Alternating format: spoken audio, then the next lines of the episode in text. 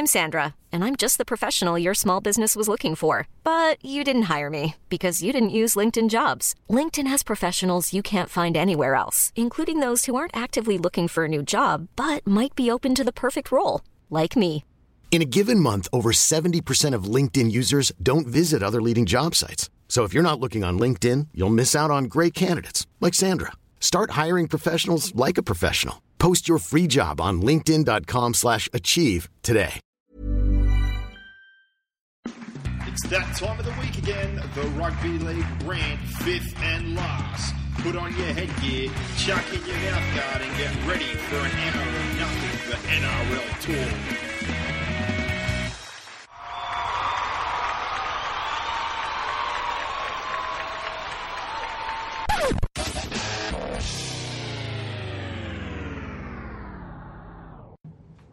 Welcome to episode six of the fifth and last podcast, and finally, the NRL season has begun after four long weeks of doing previews for the teams for 2013 and the very long summer that we all endured from the grand final last year to the point we're at now. Finally, the football is back, Brock. Yeah, it's back. I went down to Penrith yesterday and watched the uh, the Panthers beat the Raiders. My massive head got sunburnt. Um, I look like a raccoon today, but um, it was really nice to just to go and watch the footy, have a couple of beers on the hill, and uh, and, and watch some sides go around. It was um, it was a pretty entertaining weekend of footy. Um, so we'll get into a little bit of news now, and uh, and we'll start to uh, have a look at some of these games from over the weekend.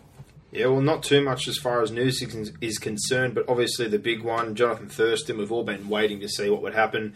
Penrith weighed in with a significant offer. It has not been successful. The other rumour was Brisbane because it's right next to, or obviously where the Cowboys are, but they haven't prevailed. North Queensland, four year deal, $5 million, and a well deserved payday for probably who is the best player in the game right now. Yeah, definitely. He uh, he definitely deserved to be, um, I guess, the you know the most paid player in the league.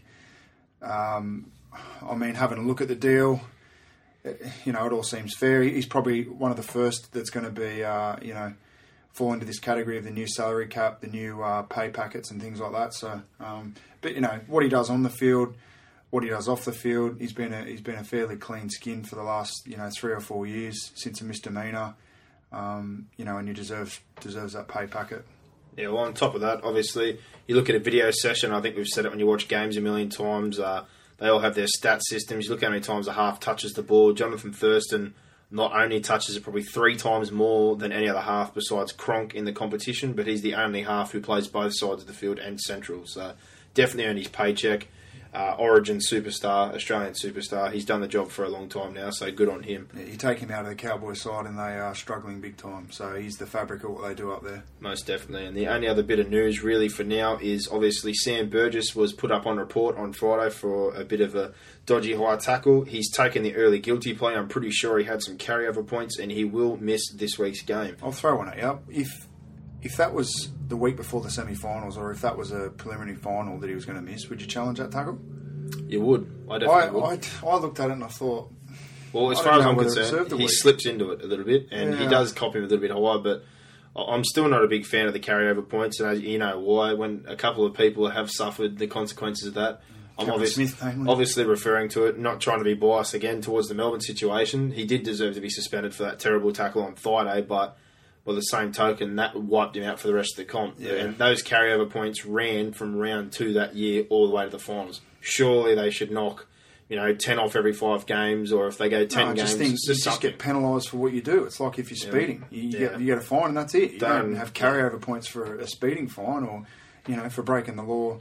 You know, in normal society. So I think it's just ridiculous. Like, obviously, if you're a repeat uh, offender, you're going to cop the consequences as as you offend anyway. So I just, it's ridiculous, and especially, I mean, this one's only on a small scale. He'll miss round two, but I mean, who's to say that you know he might be a uh, you know a big loss for them? He might be the reason they get beat next week. The bunnies, uh, you know. Well, jumping straight into that, we're going to do obviously our reviews of the games from this week, and the first one is the Roosters and the Rabbits. And I was just about to say, I know Greg Inglis got man of the match, and he was fantastic, but I thought that Sam Burgess was probably the best player on the park. No, he was excellent. Absolutely. And if he can maintain full fitness this season, he's um, going to be right up there in terms of Dally M's. Um, he can also get across the stripe. He can, uh, you know, give you line breaks, offloads, um, try assists. You know, the whole whole kit and caboodle. He's uh, the new generation back rower, and for me, like we pumped all this advertising and all this hype into Sonny Bill Williams, and he's a shadow of what Sam Burgess is as a player, in my opinion. Yeah, well, what we spoke about before he come back is that Sonny Bill was the only one of his kind when he left the game. He was the first kind of prototypical athlete, not a rugby league player. But there's a million of them now. Yeah, well, that's you've it. got I Sam mean- Burgess, you've got Ben Teo, Yeah. uh, you've got your Papalii who's coming through now. There's more than one bloke who's doing what Sonny Bill done, if not on a larger scale, over the past five to six years since he's been gone. Yeah, and you've got um, all these Burgess brothers as well coming through. Like, there's a thousand of them. Looks like they're cloning them at South Sydney, but um, you know they're definitely a side on the up. They look like they were Melbourne without Melbourne jerseys on the other night. I thought they just looked reminiscent of you know sort of the structures and the type of game plan that Melbourne um, have implemented for the last four or five years. And I mean, Adam Reynolds, how good can he get? Based on his performance the other night for round one, coming off you know that that obviously dodgy injury he had last year, oh, he's got to be the first man picked for New South Wales the way he played the other night. He controlled the game, he kicked, he kept getting whacked as well. Like the Roosters employed, uh, you know, dodgy tactics where they were just trying to whack him every time he got near the line. I didn't particularly like it. I mean, and, and sort of going off topic a little bit, they, I mean, they're going to penalise um, Sam Burgess for a, a tackle that um, Mitchell Pearce slipped into. Yet every time that Adam Reynolds goes near the line, someone's allowed to whack him and put him on his backside. I mean, that kick rule and the uh, hit without the ball rule, you might as well throw that out the window because that's not been applied at all. Yeah, well, definitely did him no favours the other night. That game, thirty-five thousand packed into Allianz Stadium for a twenty-eight to ten victory to the South Sydney Rabbitohs. We obviously had our differing opinions of the Roosters. You said that they would be ill-disciplined, and I said I'd agree with you, but I think long term they can get the job done. After what you've seen the other night, obviously not a great start in that regard. They had the penalty count nine-two at the end of the game the opposite way, and obviously made a lot more errors. So a bit of work to do, but. With so many games left, I'll say it again. Do you still think they'll miss the eight from what you've seen the other night as yeah, far I, as I do. I do. And not because I don't think they're going to improve. I think they'll definitely improve. But I think it's too hard to overcome the amount No, of just, discipline. I just think there's going to be eight better sides than them. I'm not saying they're a bad side or, or whatever. I just, I don't know. I, that's just my opinion. That's the gut feeling I get. I mean, they're they're a bit of a whack together side. Trent Robinson, I'm really impressed with him. He um, he went into the press conference the other night, made no excuses, sort of said, you know, similar things to what I'd been saying on the podcast in terms of you know having guys coming in late and, and Sonny Bill Williams and um, Jennings and you know obviously him having to come over and um, you know fit into the structures. But I mean, they're a club on the up. They're a club on the right track. I'm just saying that I think there's going to be eight teams better than them um, come semi-finals time, and I mean, I just think it's going to take them too long to sort of get to the level that they need to uh, to be at in terms of to qualify for the for the finals this year. Yeah, well, touching on the Sonny Bill thing we brought up before, he obviously came off the bench, got absolutely destroyed by Sam Burgess on his first attempt to tackle. Uh, they gave him a rap saying, "Oh, he's tackled Burgess." I don't really think he tackled him; he held on for dear life. But Yeah. your overall impression as far as his first game back? Sonny Bill, mm-hmm. oh, he definitely struggled. I mean, he'd be the first to admit that. I mean, interviews after the game, he's obviously he said it's going to take him a little bit of time to readjust. So that's why I think it was probably a little bit unfair that he, he got all the hype. You said that last week. I mean, it was SBW, OMG. At the same time, though, all I'm not, I'm not going to blame him for that because he was No, pretty, no, pretty no, adamant. no, yeah, it's no, nothing but he, he was pretty adamant himself. Yeah. You could see that I don't know why. I- Yeah. you know, he was the front of it all, and he himself, you could see in his body language and the way he spoke, he wasn't really looking for But I, I don't think he's. I don't think he's like that anyway. I don't think he's big on you know Nah. me, me, me. I think he's. You know, obviously he made a really bad decision five years ago to walk out on that contract. But I mean, are we going to hold a gun to his head for the rest of his life for that? Um, he's came back. Um, I'd, I'd give it f- probably four to six weeks, and I think you'll probably start to see the best of him.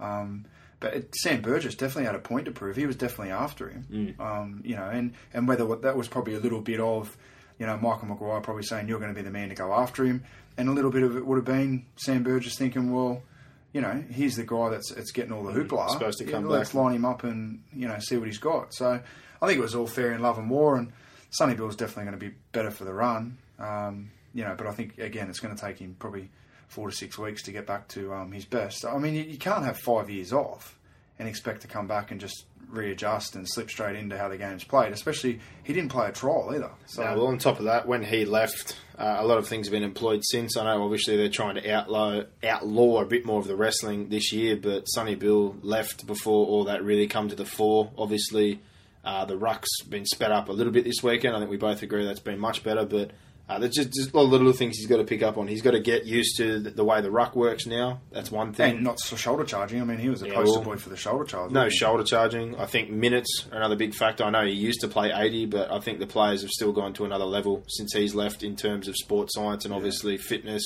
strength, all that stuff's increased. Everyone's saying he's such a big boy. He didn't look too big to me the other night in amongst uh, some of the giants He that South Sydney um, had. Yeah, he looks slim. Like looks he's, very he's obviously, lean. He's obviously very tall. Um, but whether that boxing training slimmed him right up, uh, whether he had to cut weight for that boxing fight, it just looked like he's really lean, like Well, they centre build. still said he was almost 110. And I know he's playing centre in rugby, but he doesn't. He's not carrying the bulk right now that someone he playing tight should be carrying. No, that's for definitely sure. not. Definitely, I, I would have. He's got to go back to playing on the right edge. Mm, most definitely. definitely. I mean, he was bigger when he left than what he is now, and he, he was a, a very effective right edge player. In terms of playing eighty minutes, I don't. I really don't see the point in you know why he has to play eighty minutes. So if he's going to be effective for sixty, then playing for sixty. I, you know, it doesn't really worry me, or and it shouldn't deter um, Trent Robinson from using him. To, you know to be as, as effective as he possibly can be for the team. So, I, I mean, 80 minutes, 60 minutes, 40 minutes, it doesn't matter as long as you get the best out of him and he's the most effective. Obviously, he did score a try. It wasn't too bad. He got through his defensive work, so not going to put too much on him, but hopefully we see a bit better in a couple of weeks' time. Uh, obviously, on the flip side of that, uh, the two best players for me on the park, I said Greg Inglis wasn't the best, but he was pretty bloody close to it. I know he chimed in, but Sam Burgess, I, I just put it this way, and I'm not just getting on the forward bandwagon because I used to be one, but the backs do tend to get most of the accolades. You know, you score a try or you break the line, and they tend to be the one in the spotlight. But Sam Burgess the other night, he was just everywhere. He was, 100%. Um, touching on Greg Inglis, I mean, when he got the ball, it looked like boys versus men. Uh, he He's a monster, and he just he's Every ripping year. the ball back, and he just seems to get better and better. Like, when's his ceiling going to, you know, when is he going to reach his ceiling? It just seems like Well, what about his physical or his attributes? Every year we seem to look at him and think something's changed. He's been bigger, and then he's been faster, then he's been slimmer. This year, I think they've got the balance perfectly right Yeah, though. and I haven't heard any of these um, these blokes coming out and saying, "Well, he's overweight." Yeah, well- that's ridiculous. I mean, He still glided across the paddock when he was who overweight. cares if so- he's, if he's carrying five kilos? Good on him. He obviously enjoys his tucker, and it's not inhibiting his performance. Bloody hell! I mean, he was enormous the other night. You take him out of their side, and you just you miss so much. Uh, Yeah, well, obviously a game of two halves. The first half and the second half very similar. South Sydney did have a little lull period again where they did let in points, but one concern I think obviously for the Roosters that left hand side that the Rabbitohs kept going down. They come in three times. I know many people blame it on the winger, but you can't blame that on Tuivasa-Sheck. That starts with the back rower who calls the centre and the centre calls the winger. So obviously he's got a bit of work to do there with uh, Guerra, Kenny-Dowall, and two of Tuivasa-Sheck as far as that's concerned. Yeah, well, the defensive decisions are made from inside out. Um, and if you're a winger, sometimes you're going to look like an imbecile, but that's only because you're on the end of everyone else's decision. So I I didn't see too much wrong with what Roger Tuivasa-Sheck did the other night. Um, obviously, the Rabbitohs were setting up for that. They were getting to the right hand side of the field, setting up to that play, for that play, sorry, from uh, right to left. Um, and they executed it well. I mean, in Inglis on the back of it, if you're Roger Tuivasa-Sheck and Inglis has got the ball, you're not going to hang off him and let him run at you. you. You've got to sort of come up and give him that presence. Um, Merritt, I mean, Merritt's probably the luckiest player on the field the other night. He just got three tries on an absolute three. platter. So um, you'd love to be playing outside uh, Reynolds, Inglis, and Sutton at the moment because they're very dynamic and they're creating a lot of chances. And as you say, that's all got to go back to the forward pack, and Sam Burgess was the leader of that forward pack. So you can't, you know, set up for those big moves and uh, and execute those plays without the platform being laid by the forwards. And Sam Burgess was integral um, part of that for South. Well, Like I said last week, it all starts in the end room. You need the big boys to get forward to be able to open up the outsides. But uh, And just on that game, I mean, for me, it, it wasn't that South were that great. It was that just the Roosters again. They get into an arm wrestle and they just piggyback sides down the field. You can't do it. I don't care what roster they've got. That's the area that I I think is going to cost them a top eight position. Not the fact that they don't have the players, um, or they don't have the structure, or they don't have the coach. It's just plain and simply because I think that's an area you can't give away nine penalties. That's almost fifty tackles extra that you're giving the opposition. So well, tail of the tape, nine penalties to two, and I think the error count was something ridiculous as well. I think at one point it was twelve to four. Especially so- early in the season. I mean, if they're going to do that for the next six to eight weeks, they're going to have a very poor uh, win loss record. Yeah. Because, I mean, early games are won through possession. Well, summed up, pretty straightforward. 28 to 10. Errors and penalties kept them out of the game. They pretty much flushed themselves. Take nothing away from South. They did the job. Yeah. Uh, Greg Inglis, outstanding. Burgess, outstanding. Reynolds, and we could say everyone was great for them. On the flip side of it, the Roosters, I thought that Aubusson had a red hot crack. I thought Jeff Good- Lehman was all right too. He played good. Yeah, off the bench, he was good. Uh, as far as the Roosters are concerned, all around though, I couldn't really pick out too many Maloney was good. outstanding characters. But I was going to say Maloney, no surprise, grafting away as he does, and I thought Aubusson. Besides that, I think they've all got a little bit to go to The only, step the only other one I want to ask you: two of us are Sheck Minichiello. Is that going to flip? I would. think- I think if you're going to do it, and they keep saying he's going to be a fullback, stop holding him back. Do it now. I mean because Minichiello doesn't have a pass in his game, does he? I mean there was a couple of times there where they ran that cross play, um, and he was the back runner, and he just struggled to catch, straighten, and pass, didn't he? Uh, That's going to be a, an area in which if they're going to feed their um, red hot centres, and I mean they've got great backs, no no doubt, but I mean if Maloney's not going to be the figurehead of, um, you know, their creation in attack or, or their execution in, in attacking plays, Minichiello, or they need to move someone there that has the ability to do that. So you've got those three options. I mean, it can't just be Pearce and Maloney. No, well, they need to open it up and join the modern day because they're not getting nothing out of nine from Friend. He's a great player, but he's not an attacking option, and obviously No. most teams have got a fullback to do that now. But then so- again, I mean, Friend's not a bad player. I'm not saying Friend's No, a bad but he player. doesn't offer he's- attack. He does a, a heap of, you know, clean up, scrap work for the Roosters, but But you need at least three attacking options in the modern game. It has to be coming from the nine and the two halves, or you've got to have it coming from the back. So. definitely. What about uh, the million dollar kick half time? The uh, triple M million dollar kick, Yeah, and the blokes fluffed it. 250 and he, and he soccer kicked it. So He's, he's fluffed it. he, he can't be too unlucky, the poor bastard. He got $10,000 just to kick a ball. So Yeah, well, I, um, I spoke to MG on the night um, after the kick, and um, he rated it a three out of ten. So I, I guess that's better than a two. Yeah, we're back to the drawing board on that one. Friday night football, the Broncos versus Manly up at Suncorp. Uh, a f- tale of two halves once again. The Broncos all first half had the penalty count in their favour, errors in their favour, 60 to 40 on possession. Second half, pulled out the noose, did a bit of Matty Elliott with the tie, and hung himself. Yeah, it was a strange game this one. I thought after 20 minutes, I thought, well, the Broncos by how many? And the Manly have just got this will, this grit. They just dig in and they fight and fight and fight until it turns. And, and when it turns, they just cash in every time. Um, you know, they're one that we sort of pushed the wait and see button on, and we thought they were going to be sliders. I still think they're lacking depth. Though. Um, yeah, You've seen from the bench that came on, David Gower dropped the Yeah. ball three times. Senny But I mean- Faleo only played five minutes. So And you've also got to rank it against the opposition.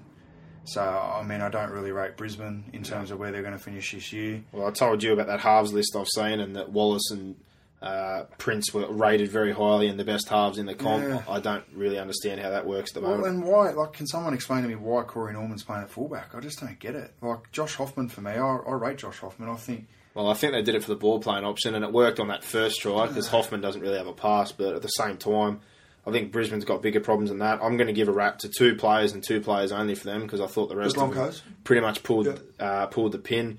Andrew McCullough, yeah, he's outstanding classy. at nine. Uh, they talked about him the other year being the number two for Queensland now in front of Ballin. I'd agree with that, Yeah, especially with the way you've got to attack now. he was unlucky not to score a try there too. He put it down short. he was the only one out to dig for the whole game. When they took him off, they looked a lot worse for it. Uh, no offense to Ben Hunt, but they need to have McCullough as an 80 minute player from now on. And Justin Hodges, doesn't matter how old he gets, he's still a classy bird. Set up those two tries. Yep. Uh, very dangerous. I think Matto won that battle, but once again, Hodges was one the only bloke besides McCullough. It was a good battle, but it was good to watch. It was a great battle. And, it, uh, was, it was good. you know, there, there was little glimpses there. Uh, Glenn was solid in the first half, so was Gillett, but you got to play for 80 minutes. Everyone, Yeah. uh, one argument I'm going to make right now, and I, I don't want to get too touchy about it, but the other year, the last couple of years, all I kept hearing was, oh, Brisbane's young side, you know, they're, they're doing things, they're doing things, and this Canberra side, with all these young players from that first year, need to do something. If you look at the record, I'm pretty sure it shows that they've made the finals the exact same amount of times. So I don't know how everyone keeps defending the Broncos and ragging on the Raiders in that regard. That's the fair- Broncos have call. flopped on that side. You know well. why? Because the Broncos have got a bigger support base, Yeah, but you I still- mean, a lot of the you can know, point the finger. They're own, aren't they? Part owned by News Limited, so Well, you as can- if they're going to, as if they're going to print negative press about their own team. It only just occurred to me the other day when I sat there and thought it in my head over and over how many times they've brought up the baby Broncos and baby Raiders, and the Broncos are doing better because they produce this and do that and do that. But you look on it, they're both doing the exact same No, thing. you can only judge them. You can't judge them on an emblem or a reputation. You need to judge them on the results that they're producing. And at the moment, as you say, um, I mean, the, well, the Raiders went further than what the Broncos did last year. exactly, So- and they knocked them out the. I mean, the Raiders went great that. yesterday, but well, I mean, we're obviously going to review that game later. But Um, they're, they're going to come good. They've got enough young players. I mean, they just gave away too much ball yesterday in the heat. I mean, it was 40 degrees out here yesterday. Mm. Anyone tells you otherwise, they're you know they weren't standing on the hill having a couple of beers like I was. It was it was stinging hot out there at Penrith. And um, going back to the Broncos, I, Yeah, I well- mean they've got to they've got to get back to the drawing board. Um, Well, I was going to take it one step further than that. Back to the Broncos, I think they need to bite the bullet, suck it up, and realise that it's all well and good to be producing good juniors, and they've done that, but they need to buy players. You can't Yeah. just constantly put your foot down and go, Well, who- we produce do- what do they players, need to we buy? produce players. Well, just look around the park. I think there's an obvious lack of depth within the whole squad. They've banked a lot on these kids the last couple of years, and but they're if there trying was to. two two positions you could fix for the Broncos, Well, a half right now. well, yeah, what half or five eight. There's definitely a half. Peter Wallace isn't controlling it, and Prince showed the other night that between the two of them, that neither one of them to take responsibility. So, So, for, but for me, if and if you're going to go down that Thurston's now off track, the market. That's the one I would have been going for. yeah, if you're going to go down that track, you've got a young half there in Norman. So why why the hell would you let him go to the? I Eels? wouldn't. I'd have That's Norman ridiculous. at six, and I'd be getting rid of Wallace and Prince, or I'd be having one of them as a backup. That- well, I mean, one of them. trying to bring in a seven to play with Norman, and then on the flip side And of what do you see Norman as a half or five eight? Norman's a five eight. He's not half. He doesn't organise. Well, he I'd should be free running. Okay, yeah, I, and I think Prince can't play five eight. Prince has to play No, half. Exactly. And the other night, I couldn't believe that was the way it was. He's the one who's supposed to run the ship. He's not going to run the pill. He's not. No, he, he did it. He did more than what he did at the Titans. Don't get me wrong. Um, but he, he's only a, he's a tiny man, Scott Prince. People don't realise how small he, he he is. Tiny. If someone got a hold of him, like I know in Queensland, he's got a nickname called Snap because every time he gets tackled, he something snaps. But um, after seeing him live a couple of times, um, obviously travelling up to the Gold Coast, he is tiny. So, you know, I can understand his, um, you know, lack of willingness to get into contact, especially with the size of the players um, that are running around out there now. But Yeah, well- that's definitely it's got it's got to be one that's got to be fixed. I mean, for me, Hoffman has to play one. And for me now, after watching it the other night, if you're going to use Norman, you put him in his preferred position at five eight. Like, don't push a good young junior out the door. Um, give him his crack. I mean, give him six to eight weeks. If, it, if he doesn't produce, let him go to let him go to para. You know, It was second Just- half. It's just strange. Second half brain snap. There was a five minute period there. I wrote it down. It was four errors in five sets, three tries. Manly definitely got back on the bandwagon. Besides that, they looked dangerous after about the first twenty in the first half. They looked a bit slow to get started, but from their point of view, they've got players playing injured already. Watmough was a bit tender. Stewart's not there. Brenton Lawrence has gone from being a nobody at the Titans to having, a, I so reckon, he a, a great right debut at the the other night. Titans. He's got great leg speed. Yeah. Uh, Brent Kite had an absolute beast of a second half. I thought Justin Horo was outstanding on his debut. What about um, Gus's comment in commentary? Did you hear about? Uh, oh, sorry. Did you hear when he said he doesn't understand why Kite isn't playing Origin? Uh, I'm not too sure about that side of was- things. yeah, I sort of I, thought. I well, do think he's a solid player, but I still don't think he's uh, going back in there. This is I going. still agree with the fact that like He's- he's New a South solid Wales player. Origin just flicks everyone that has one bad game. I, I I know, buy into that theory. They've they said it the other year. he was good. He was good the other night. They still right? haven't stuck by what they said. They said they were going to build a side. They need to stick to it. You can't keep bringing back older blokes and relying on them for one series. So, Mm. but I thought them. But the most important thing for them, Foran and Cherry Evans. For Kieran Foran, I said it last year. He is the cog in that that Manly were missing in that wheel last year. He is tremendous. He defends like a front rower. He runs the ball like a fullback, and he's got he's got ball playing ability. He's um, if I could get two halves at the moment and two halves of my choice, I'd have Cronk at halfback, and I'd I've had I would have Foran at five eight. No word of a lie. Well, he was super aggressive and looked re-energised after an injury-plagued year. Cherry Evans was a little cold in the first half, but you've seen a lot better in the second half what he brings to the fore. They obviously heavily favour that left-hand edge, I think where Scott Prince was stationed, and Hodges, they got Matai and him. I thought Matai had a fantastic game as well. So Yeah, and Uh, the other concern for obviously Prince and uh, watching the Titans play the last couple of years, his defence is a concern. It's something that you, you need to format into a defensive structure in terms of how to um, fit him in. Well, that's Uh, why I see you put him him, who you put the him next picture. to. Um, You can't can't do that in the modern game anymore. You can't be trying to cover up for blokes. So as far as I'm concerned, I know he's only been there for a week. I thought it was a bit strange in the off season. People still give him raps. I know he's been a great half, but I think he's past his due. did you find it weird that he was kicking and um, Parker got the sack? I Uh, thought Parker kicked all right the last couple of years. Parker Parker's a, a up and down kind of goal kicker, but I still wouldn't have shafted him. No, would have, would have uh, left Because I mean, if Prince is gone this week, and then they're going to say, well, Yeah, well, Here you there go, Corey. Have it your, have your chicken. Have your kicking chicken. Well- have your kicking. Uh, like I said, running through that, they were a bit patchy. Those two players, McCullough and Hodges, the only two I could really give a rap to. Thought the rest of them have got a lot left to be desired. They flattened out about the 60th minute. Yep. Manly, pretty straightforward. Foran, Cherry Evans, outstanding. Big raps to Horo on debut, and Brent Lawrence thought he was solid. Quite second half, and uh, obviously Steve Maddow had a bit of a how about I had a bet in this game? I had um, it to be under 36 and a half points. 36 and there on was the dot. 36 on the dot, but there was no point scored for the last 17 minutes. So I went in and made an apple pie and some ice cream and had thought my cash was gone and, and came back with five to go and thought, hang on a minute. And uh, sure enough, um, no more points were scored. So Well, you want to talk about somebody who needs some apple pie and ice cream? The New Zealand Warriors needed plenty of that after a 40 to 10 smashing on Saturday night at Parramatta Stadium. I've eaten my words already. I know it's only one round, but Parramatta wiped the floor with me, saying that their forward pack's soft and they're a New South Wales Cup side. They came out and absolutely dished the Warriors. Yeah. Uh, controversial decision early on. Uh, no try to Thomas Leuluai for what was called a driver. You watch the replay. Tim Mannah got no hope. Todd Lowrie's pushing up support. It's Pretty ridiculous. much falls on the pile. So Oh, what a crap decision. I'm not saying that try is going to turn the result. I'm definitely not going to defend him in that. Well, I, I use this analogy. Would he have got the ball down without the assistance of Todd Lowrie? And, and I don't think that He Todd was already Lowrie forward. assisted him. He would have got the ball down for sure. He was already fallen. But on the flip side of that, first 20 minutes, uh, a very backwards kind of game. Error for error. Both had opportunities in each other's half. Thought Yeah. it was going to be an absolute toilet bowl.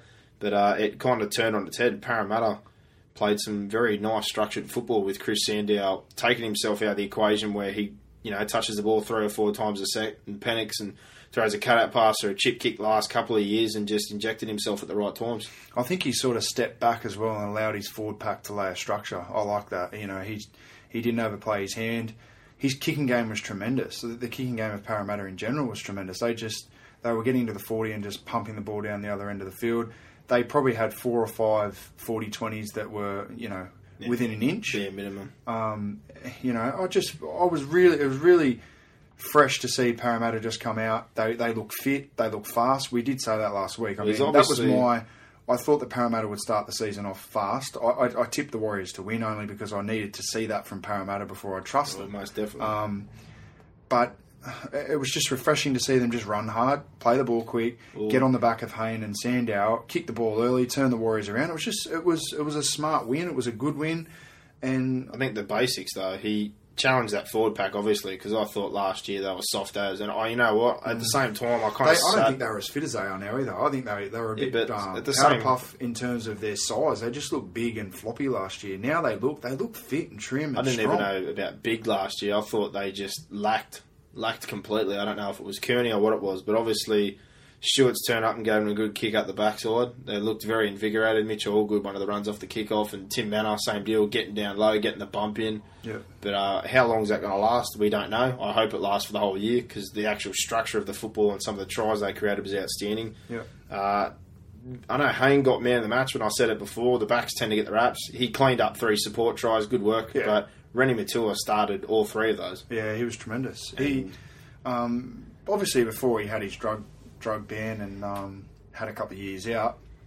I mean, you know, and he's he's copped the rap for that, and he copped that on the chin. But he's a, he's an excellent player, Reni Maitua, and I think in a way he was probably a, uh, a very smart buy for Parramatta. They would have got him for, um, you know, obviously for a reduced price because he's coming back from that ban. But um, he, I thought he was solid last year probably needed the uh, needed the extra preseason and, and also the same as Sonny Bill. You need a little bit of time back in the game to readjust, but he's now uh, bearing the fruits of um, you, you know what he put in last year and obviously what he's done over the preseason because he was tremendous. A- another one in the same boat, Jacob Loco had two years out, comes back um, on Saturday and he, he played really well. He's long and rangy and got a good fend.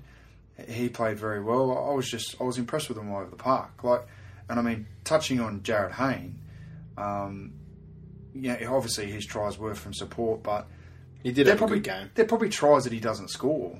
You know, when he's in those lazy lax moves, it was it was a fresh like. I've got nothing, absolutely nothing against Jarryd Hayne, apart from the fact that he can sometimes just be a little bit dipsy, he a little bit had- dipsy doodah. It's just sort of like, well, you know, you need you need to write him a handwritten invitation to play footy, right? Well, he had what I call Inglis syndrome when he was Mm. at Melbourne. He was outstanding the first two years when he was on the rise, and then when he seemed to have got to the top of the mountain, we bit. almost had to, you know, take the ball to him and get Cronk to stick it on his chest and go, Yeah. please. Like we did not that we needed him to do anything because we weren't cheating and we had a, a loaded side, but he was just almost wearing a Melbourne jersey or an Australian jersey or a uh, you know a, a Maroons jersey for the sake of it. But uh, I thought. I'm not, I'm not going to take away from it. He got the three tries. He did have some other runs there that weren't tries where he did make people look silly. Yeah. So good on him. But I I've think got a lot of uh, a lot of people close to me as well that go for Parramatta, so there's a lot of smiling faces that I'm seeing, but um, hopefully that doesn't continue for too long. Yeah, very much. so. well, like I said, I hope they keep sticking it up there because I said it before. I didn't want to rag too much on Penrith and Para. I think that the two West sides should be in the top eight every single year. Yeah, it's been should. sad to see them dwelling. So I hope they do prove me wrong and they don't get the spoon. And I hope Penrith keep on their rise as well. But summing that one up, pretty straightforward. That new leadership group: Sandow, outstanding. Yeah. Maitua, Are outstanding. we uh, are we going to touch on the Warriors, or are we just going to let that? We will, slide? but Maitua, Hayne, the new uh, group. Obviously, we said Loco. The whole forward pack had a red hot dig, and uh, I, we no one go. I don't even want to talk too much about the Warriors because I thought they were absolutely disgusting. Mm. My God. But Uh, Mr. Gossip sent me a message. I was um, I was out at Brookvale for the uh, Panthers junior rep games, obviously when that Parramatta game was on, and the text read something like, um, "Rush down to your TAB now and get on the Warriors for the spoon." And uh, you know, I thought, well, bloody hell, Parramatta must be giving him a touch up, and Well- um, he, he sort of ruined the game for me because I was looking forward to going home and watching it without knowing the score. But um, I've got too many, as I said, too many Parramatta fans close to me, and uh, they let me know about uh, about the big win. So well, the only person I felt sorry for was Ben Matulino. Typical uh, player of the year last year. Did his job. Thought uh, the two others that let me down that were great the other week in the trial was that threesome that I said that bashed everyone. Him, Rapira, and Lillyman. Lillyman had a couple of errors. Rapira didn't have his best game, but Simon Mannering, the captain, obviously they review over the pre-season, the change in rules. Got penalised three times for hand on the ball, then was whinging about it. That kind of gives me the shits because I just don't understand how you can get told about it, then whinge about it during the game. Yeah, just take your especially hand off the when especially when you get done for it and then you get done again for it, and you're sort of going, "What are you penalising me for?" Like, I mean, mate, get your hand off the pill and Uh, Yeah. you won't get penalised. But I mean, that just shows you the tactics that the Warriors had to, um, you know, resort to in, in order to slow Parramatta down. That's how effective their play the ball was.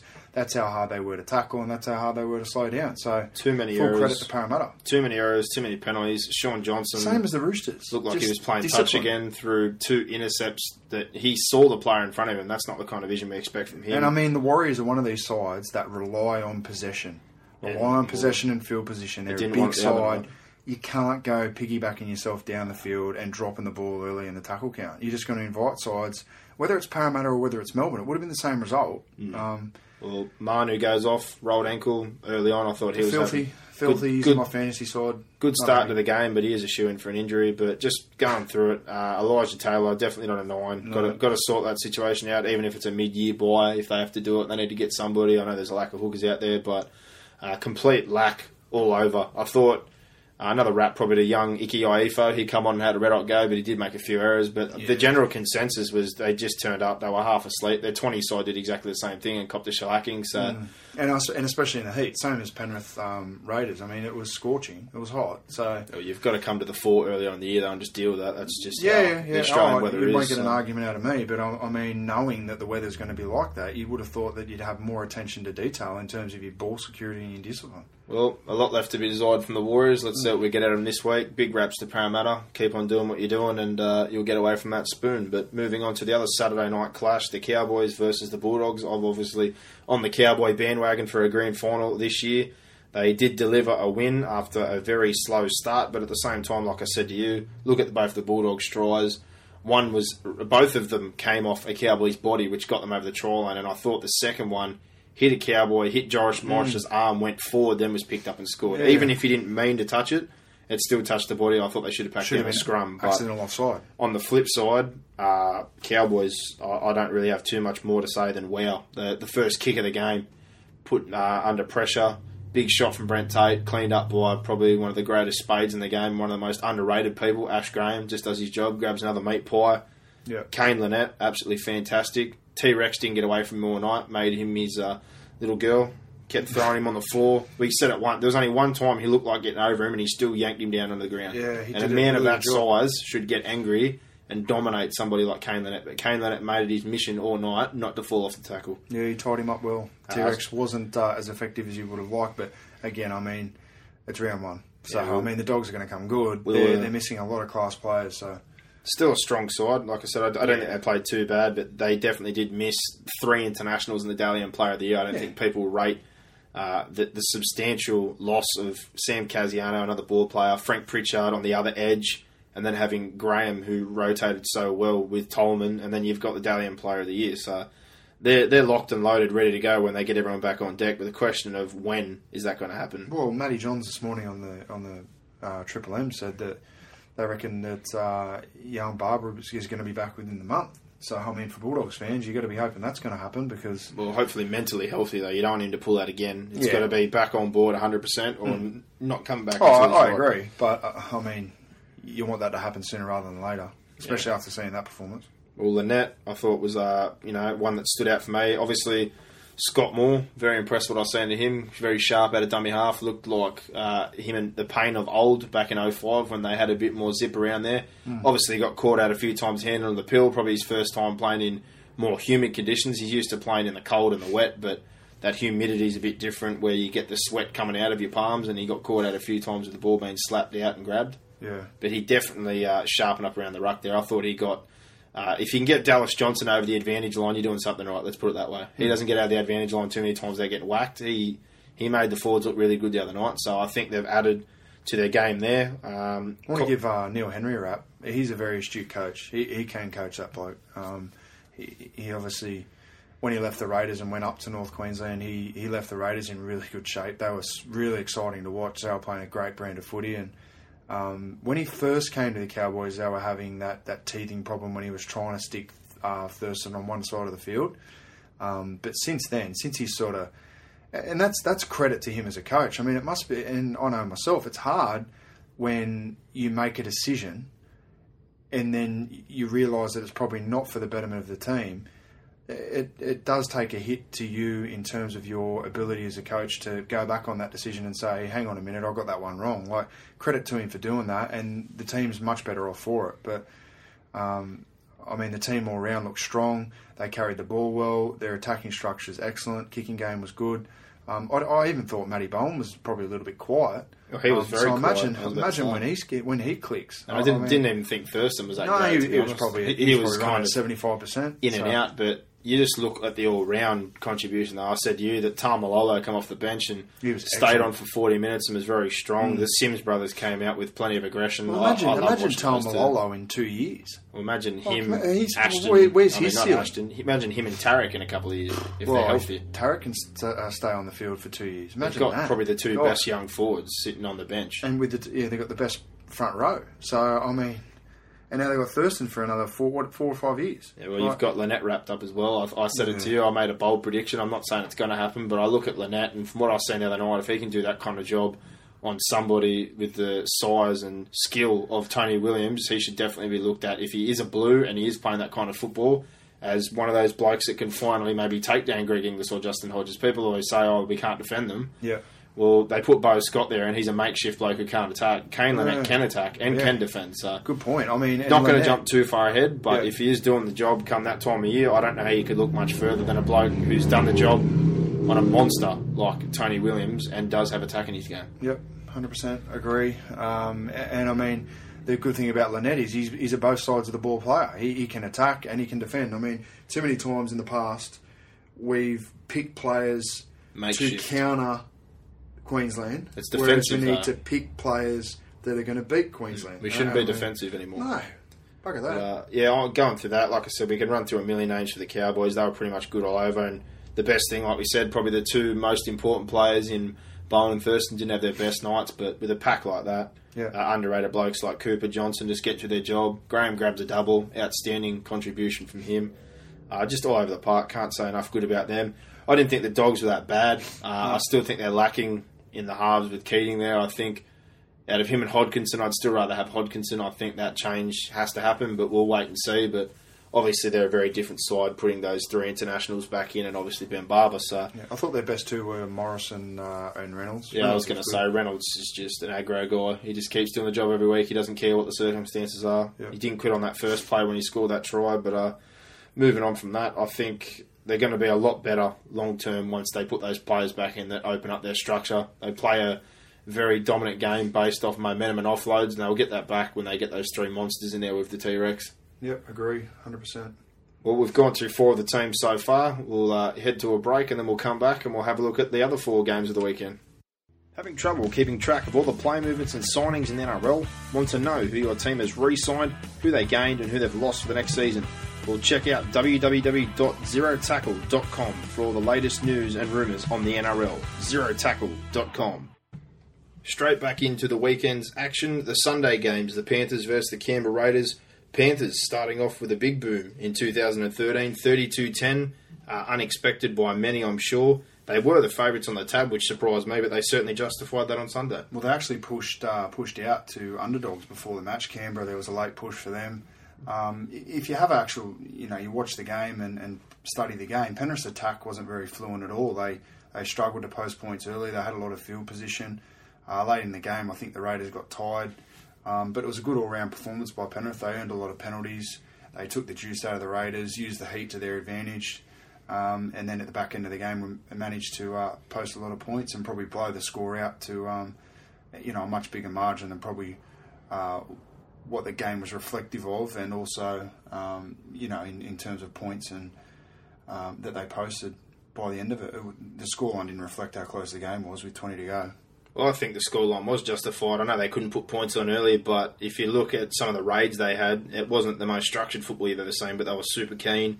And I also thought that their defence earned them their points at the end of the day. That's the reason I think the score did blow out. You see a lot of the times the Raiders were caught uh, wondering, trying to move the ball and get forward, and Penrith just bashed them. I thought it was a bit of an ambush, and I thought it was awesome, to be honest. Yeah, um, obviously disappointing. There was a wasn't a very big crowd there. It was a perfect day for footy. Well, not I guess not perfect. It was it was pretty hot, but I mean the sun was out. Two o'clock game on a Sunday afternoon at Penrith. Um, I think they'd be disappointed with the crowd that they managed to pull. In terms of uh, looking at individual players, I thought standout on the day was Josh Mansour. He carried the ball, made line breaks, offloads. Um, he was a meter eater for the Panthers and several times came out with key plays to get them out of trouble or, or get them on the front foot. Well, I was going to say, I think Mansour was outstanding, but I had two other little groups circled here. I had the back row of Penrith. I thought Lewis Brown, Sika Manu, and Nathan Smith were all outstanding. They carried the ball a lot of times. They punched into the line. Nathan Smith and Brown definitely not the two biggest blokes. Manu's not really a tall bloke; he's a thick guy, but I think they punched well above their weight and did a great job. And uh, the other two I had circle was the hooking pairing of Segeyaro and Kingston. Yeah. Kingston laid a good platform, and then when Segeyaro comes on, you can't look any further than the ruck when he's in dummy half, and you witnessed that the moment he saw Sam Williams in front of him. He had a scoot, scored a try, and all day he was just deadly out of there.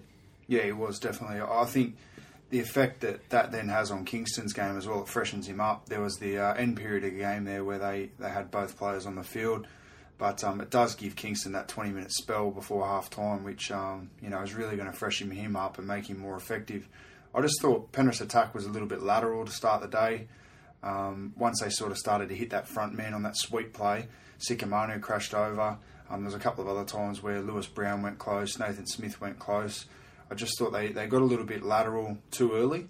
Um, I would have liked to have seen them attack the middle a little bit more, take more juice out of the Raiders, and then I thought it would have opened up on the edges. But um, all in all, for round one, it was a, it was a good performance by Penrith. Looking at the other side, I mean, the Raiders, there was all the hype again. They made the finals last year, and they just turned up, you know, turned a lot of ball over, gave away a lot of penalties, ill discipline again. That's um, it's going to lose you a lot of games this time of the year, that's for sure. Well, the only two blokes who really had a dig in my eyes were Josh McCrone, who's always Mr. Consistent. He tried as hard as he could, and uh, McKilrick obviously provided both try assists off the bench. He did make a few errors, but at the same time, it's pretty sad when your number seven is the bloke having the biggest dig, and then a bench hooker comes on and sets up both your tries. It's- Yeah, I'd, I'd agree with that. Um, the one I want to talk about, Sandor Earl. What's going on there?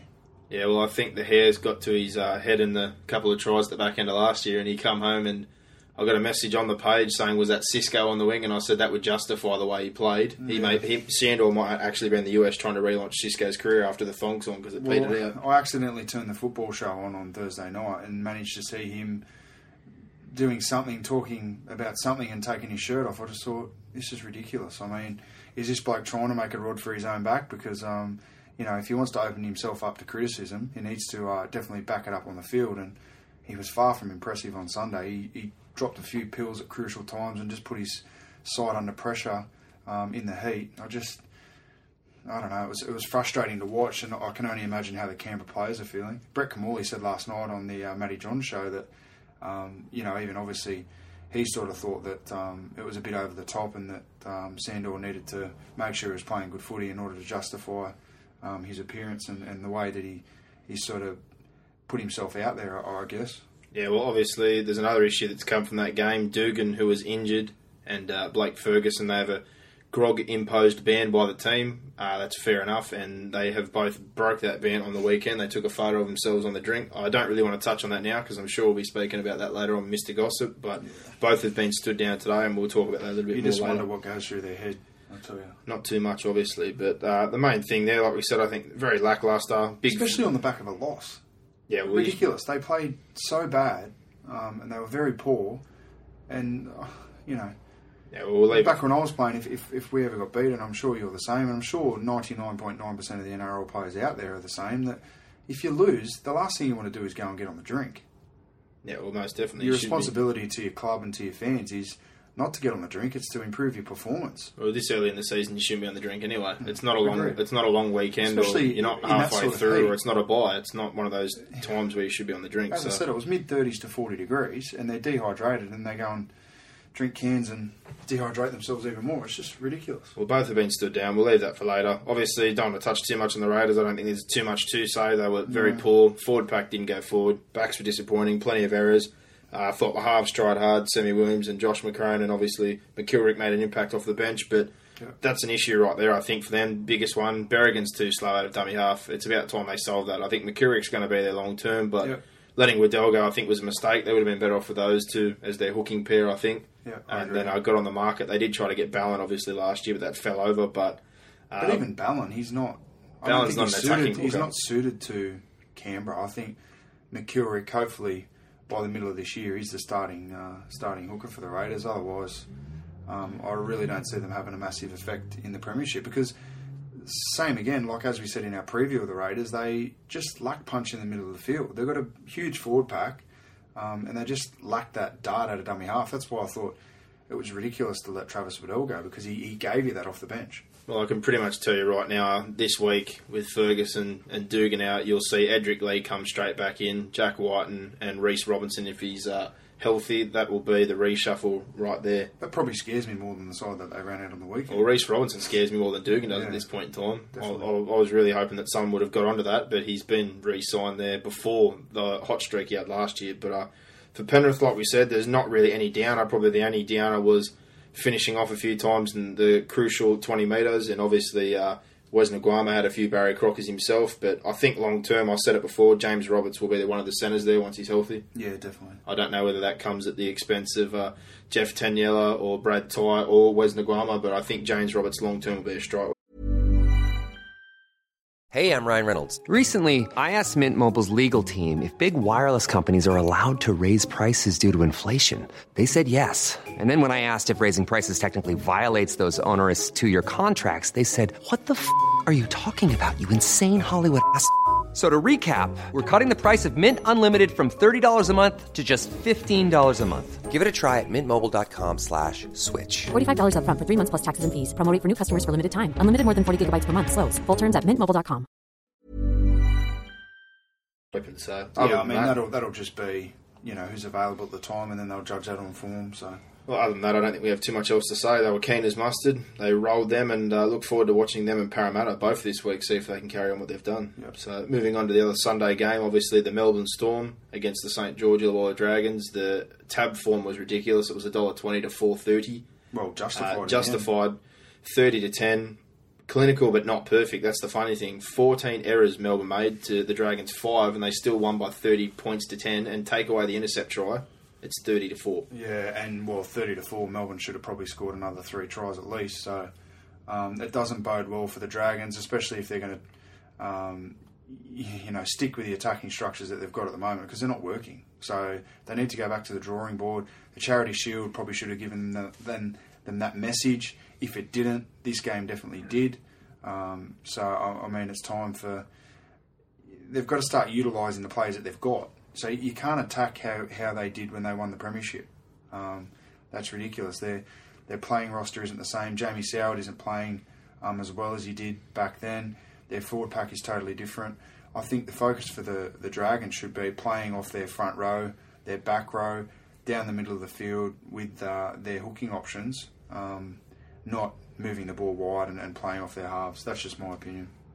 Oh, I just think they need to wake up to themselves and how he benches Trent Merrin to start the game and sees him as an impact player. Just leave the bloke on the field. Yeah. He showed he can play the minutes. Charity Shield, he was tremendous. He was their best player. Well, that's why I don't get it. He's already struggling as it is, so he puts his best player pretty much on the bench and goes, "Yeah, I'll use you as an impact player." What impact are you going to have when you come on after 20 minutes and Melbourne's already leading 18 0 yeah. The game's gone. Yep. But uh, Uh, for Melbourne, I, they were very impressive, especially off the back of the uh, the World Club Challenge, obviously. Then to come back over, um, and as you said, it's a, it's a dollar twenty game. They're red hot favourites. They lose that, and uh, everyone would have been into them. Um, so they got the job done. They obviously now run into the Cowboys up in North Queensland this week, and that's going to be a huge game. It will be a massive game, but just some little small points here. Obviously, don't need to go into too much depth about three of the players that were outstanding Slater, Smith, and Cronk. Same old, same old. They've come up with a, a couple of new plays, as they always do, but nothing new there. They pretty much just harped on the same old bandwagon, went down the front man, went the back man, changed the options up, kept sticking to what they know best. Yeah, Cooper Cronk's kicking game was tremendous as well. That's Yep, um, kicking early. control the game. He's the best um, long distance or yardage kicker in the competition. That's for sure. And the production line just keeps on coming as well. Uh, Tohu Harris starts at 11, debuts, kills it, plays a full game, gets through it easily. Should have had a try as well. Yeah, Mahe Fonua plays a full game. Uh, he's played a couple of games last year, but slots straight in, no pressure felt there. Scores a try, has a pretty good game. Yeah. Uh, Gareth Widdop, we said this before. Weird that he's a pommy and he hated the cold because he played like an absolute girl in the World Club Challenge, but Yeah. come back in an absolute blistering hot day and play like a champion. Yeah, well, that's funny. I, maybe he was a little bit rattled playing back in England, and maybe he had family and friends there. You just don't know. He might have been crook. He, he might have been underdone. He might have been carrying an injury. We could speculate on all that, but the matter of fact is, is uh, he, he didn't play that well in the World Club Challenge and came out on the weekend and played really well. So good on him. Well, last rap and a big rap in that one indeed. Jesse Bromwich. The man is only 23 years old. Uh, front rowers are obviously very hard to come by in the modern day, and it's a role that you need to really step up into. It's it's a rare breed in itself, but World Club Challenge form outstanding. I thought he was good at the back end of last year, but the way he's kicked off this year with that World Club Challenge game, and obviously on the weekend, 130 metres and looked very powerful, good feet. Yeah. I think he's really starting to. And where's his ceiling? Well, How much it. more improvement has he got in him? He's only 23. For the next already- two years, he's going to get um, bigger physically. He's going to grow. Um, it's scary. He, he's a freak. Uh, what what state allegiance? He's not a state allegiance. He's No, a he plays for New Zealand. That's already Filthy. sewed up. Why can't one. we turn him? Get him to play for New South Wales. He'd be good. Yeah, well, like I said, they're a rare breed, the front rowers, but I think he's starting to put himself up into that class. So, and they're talking about his brother as being just as good as him. yeah, well, so that's Ken- more of a 13 with a bit more ball play, I think, in him. But Yeah, but I mean, he's going to be him. another one you, think that is going to slot into this forward pack. Um, Bellamy just keeps producing them. Good on him. He's, Yeah, well- um, that's why they're a super club because they, they can lose players and, and bring in others that they've built. So The other two that I was going to mention, Junior Moors, Lagi Setu, good contributions off the bench for the Yeah. limited time. oh, they, they look good. Melbourne's only issue is going to be if they uh, get injuries, and obviously the Origin period is going to put a bit of pressure on them. But other than that, they're a top four side. Congratulations to Slade Griffin also getting an NRL debut for Melbourne after having an ACL injury last year. He's actually a hooker from the NYC, but he played a bit of 13 on the weekend, so good on him. Uh, moving off Melbourne, obviously not too much negatives there besides the errors, and obviously if that was any better, they would have won by an absolute mozza. But the Dragons, we've already said it, going forward, there has to be a rebuild. You've got Morris and Nightingale, Merrin and Rein pretty much penciled in. I know they've bought Beal, but he doesn't really fit that prototypical fullback these days with the ball play. He really struggles with it. He goes too sideways. He's not really delivering what Boyd did, where you straighten up. So I, st- I still was- see him as part of the plan. they bought him. I mean, because Yeah, well- you needed that ball playing option. Um, I think It was a- wait and see. I, I mean, you know, it's only game one, and they were playing the premiers down there. Tough place to go round one, eh, but I mean, looking at their results, they've played probably the best two teams in the competition. They played South Sydney in their last trial. They've played Melbourne round one, and they've got spanked in both games. So um, a little bit of rebuilding to do, restructuring at the Dragons. But I mean, you can only deal. Uh, sorry, you can only deal in the players that you've got. Um, and at the moment, I just don't think they have the players in order to be uh, elite force in the competition.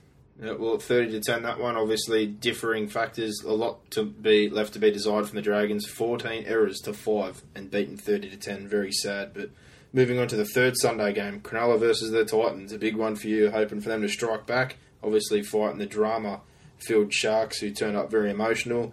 Uh, this is just an understatement. It was definitely a forwards game. Let's put it that way. I mean, for 80% of the field, I was absolutely wrapped in what I saw from the Titans. I thought they defended really well. They uh, they moved the ball down the field with ease. They made um, almost 1,700 metres, which, as I said in the preview, they uh, they were the uh, highest metre gaining team in the NRL last year. So that was never going to be a concern. And then obviously you throw Dave Taylor in on top of that.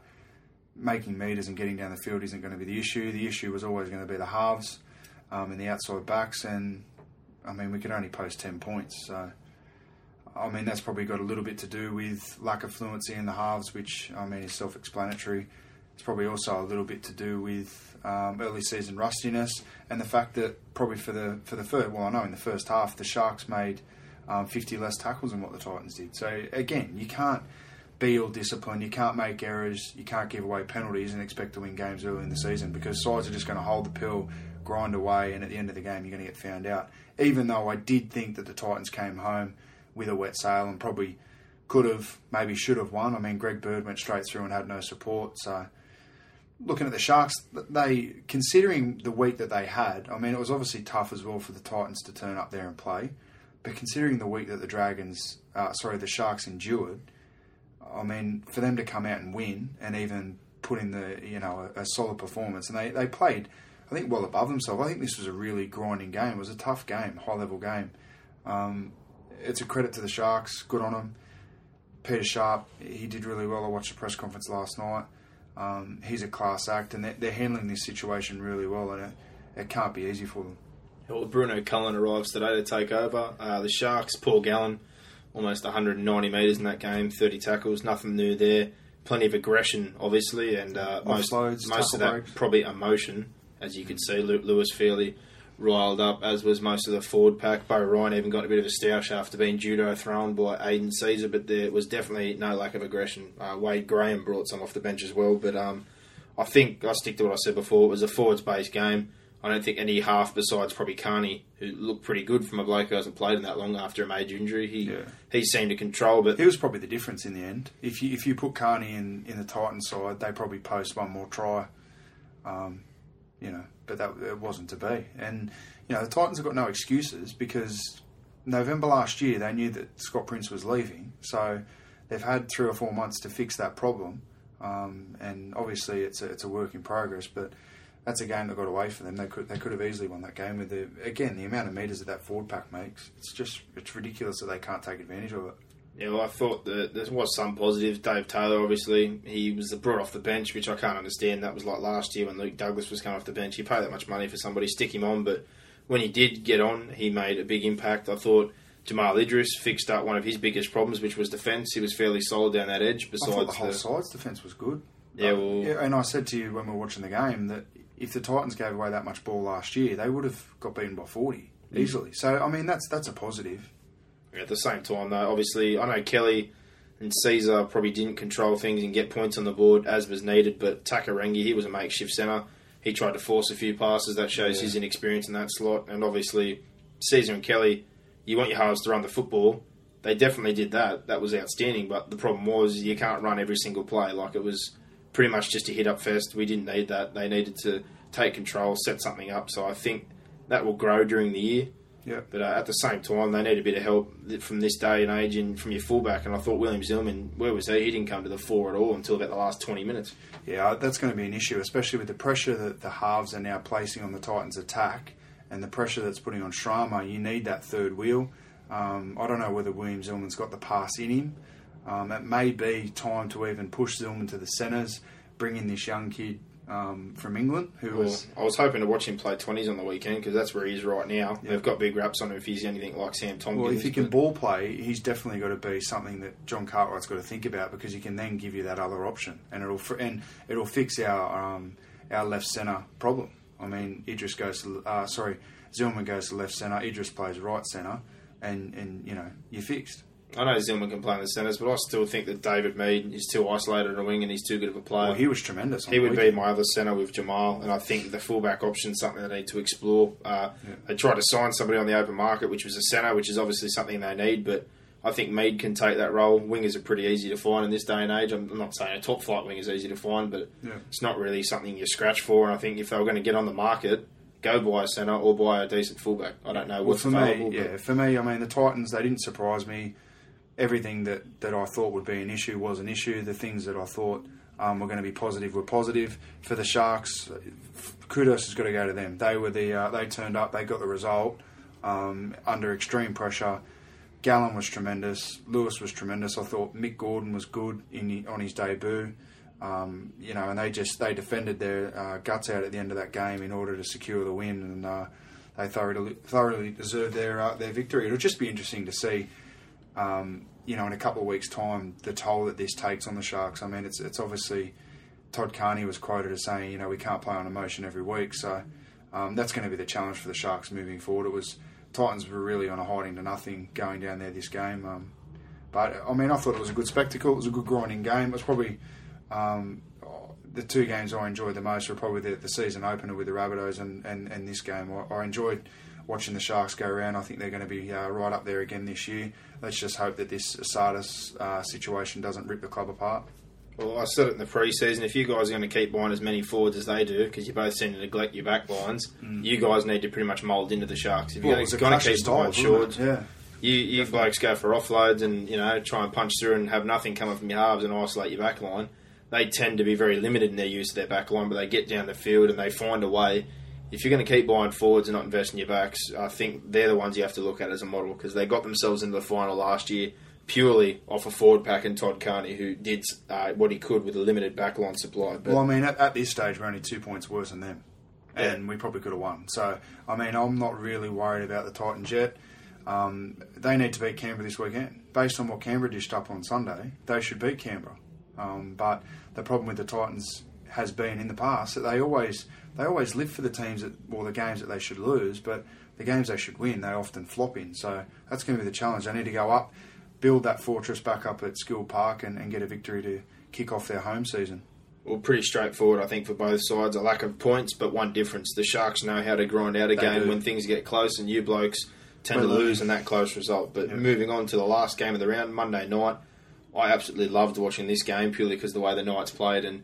Prototypically, Wayne Bennett, he doesn't have two losing seasons, and he's turned up. They've shellacked the Tigers forty-two to ten. Yep, they uh, they were clinical last night. They had all the ball, obviously. Um, Kurt Gidley was good.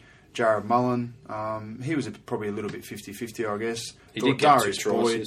Darius Boyd was tremendous. Um, my Dally M selection, uh, or one of my Dally M selections. Dane Gagai. Yeah, Akuila Uate. I mean, where do you stop? They were uh, excellent all across the field. James McManus was good. Their forward pack looked much more uh, stout aggressive. uh, and aggressive. So I mean, good things for them. My focus coming out of this was the uh, was the Tigers. They they looked awful, and I had them in my eight. I'm now really starting to reconsider that. Um, you know, they, they obviously play Penrith this Sunday, so that's going to be a challenge for them. But um, Mick Potter obviously didn't uh, offer up too many uh, excuses in the press conference. It's obviously a draining week for the Tigers as well. They did have to travel. The whole squad travelled up to Brisbane for the funeral of young um, Moses, and uh, that's obviously got to suck some juice out of them. And also the fact that they've waited all week, um, you know, or since Thursday night to play the last game of the round away from home. So I mean, obviously there weren't. Uh, there were reasons there for for the Tigers to fall back on. Mick Potter didn't want to make too many excuses. Uh, looking forward, I mean, they're going to have to improve tenfold and, and show better discipline in order to, uh, you know, be be a challenge or, or be up there in this year's competition. I think the only positive to come from the game is the fact that uh, young Mosese, they've given him number 155, uh, would have been his debut number as an NRL player, even though he didn't end up playing great. So, congratulations to them for doing that. I think that was a great, uh, great a thing to do. They did that from the playing group. Robbie Farah suggested the idea, but besides that, I didn't see any positives in it. They scored in the first set. Thought, uh, here we go, they're back to their old ways, and then they conceded in the first set. So that, Mm, that is early on in the game, you have no right to score a try and then let someone score straight away. You're fresh, you're ready to go. They've spent their whole preseason supposedly working on defense. Well, I didn't see any of it last night. What's happened to Blake Ayshford? What's happened to. Chris Lawrence? Uh, Adam Blair scored the first try, but after that went on a penalty rampage and pretty much kept giving away those penalties that were leading to two sets, where the Knights kept scoring and they were 98% to 2% in a 12 minute period there. And it was just self inflicted. Yeah, I thought the Tigers looked very similar to the Roosters. Just the same Discipline. problems, discipline and Errors. defence errors. Um, they've obviously got the talent there, but it's going to be about nurturing that and, and fixing their discipline and uh, and their errors. Well, the other thing I said, yeah, and that's the difference I think between them is the forward pack. The Roosters have a good forward pack. I think Yeah. we saw on the weekend that the Tigers are lacking. The, the back row wasn't too great. Like Liam Fulton's a scrappy player and does his job, but him and Anasta, uh, it's just you know it's not a, not your prototypical back row for this day and age. They're not really big. They're not as powerful.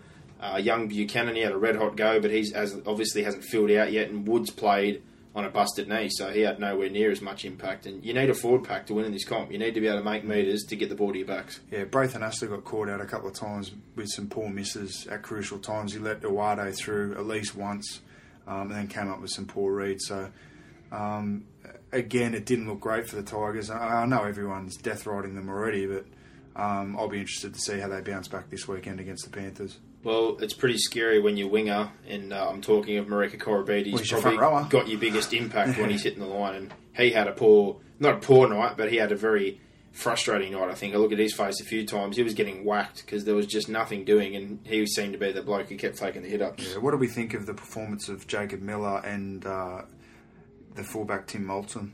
Well, Tim Moltzen, I've already said before that I think that Tedesco is obviously a natural fullback, a much more solid fullback, and probably a bigger body. Uh, You see Moltzen get dominated fairly often. Uh, he did probably have only one real moment where he come up the middle on a support play, and Darius Boyd cracked him. So he didn't really have the flashiest of nights. As far as Jacob Miller's concerned, I'll stick to what I said before. You need your forwards to be going forward.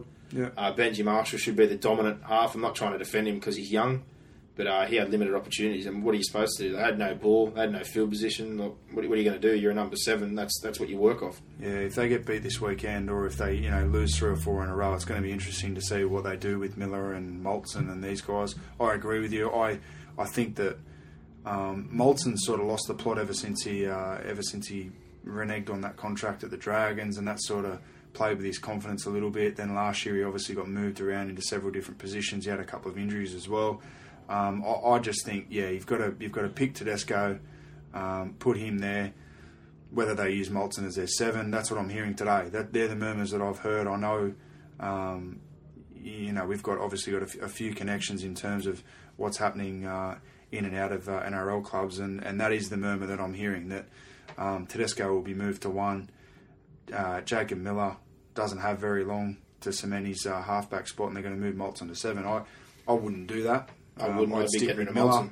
I'd move Moltzen. I'd probably play Moltzen on the bench as my utility, and I would uh, I'd use Tedesco at one. I mean, um, but that's just us. It's, it's just going to be interesting to see what happens because, as you know, losses they produce pressure. Pressure makes um, coaches, you know, have to make decisions. So um, it's going to be interesting to see what happens at the Tigers.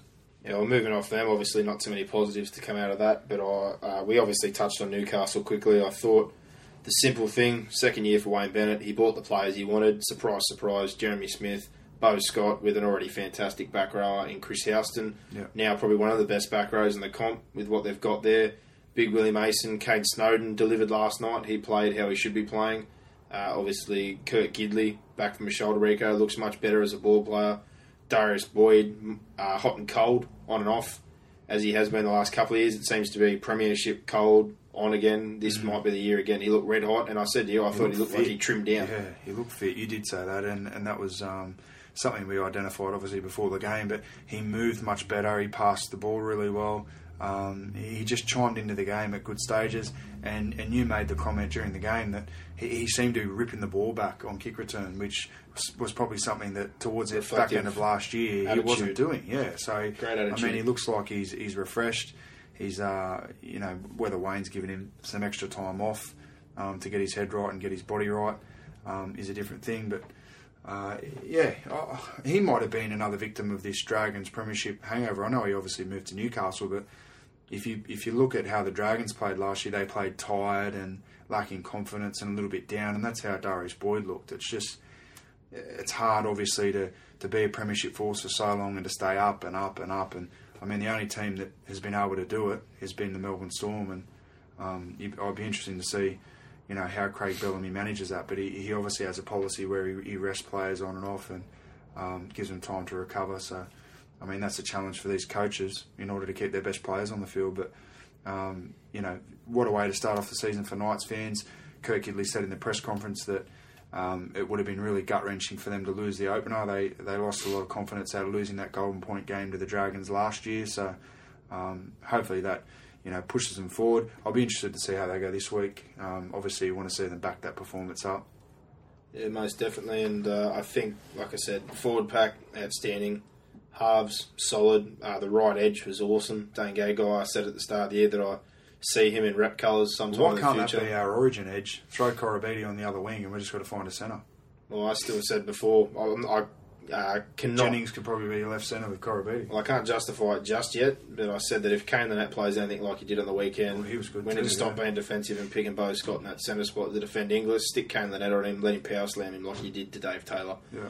Um, but there's nothing else to say there. They were fantastic. Obviously, Boyd gets man of the match, well justified, but could have gone to any number of players. Gagai showed himself to be a fantastic young centre. Moved uh, there from the Broncos after a discretion. Was a fullback, but showed his turn of foot. Uate benefited from that. I think he was uh, uh, very happy that he's got a centre there now that's feeding him the ball.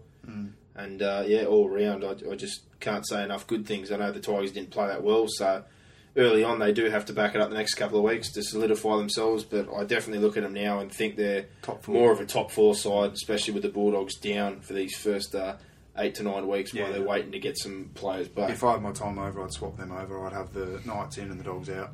well, I've still got the Dogs. The dogs, in, yeah. the dogs in the top eight, but for top four, it's obviously Melbourne and South at the moment. I see, and then just below them, you'd obviously have to have the Cowboys, and then probably just below them the Knights. Yeah, most definitely. Well, moving on from that, we've done all our reviews of the game, so now it's time to be joined by Mr. Gossip.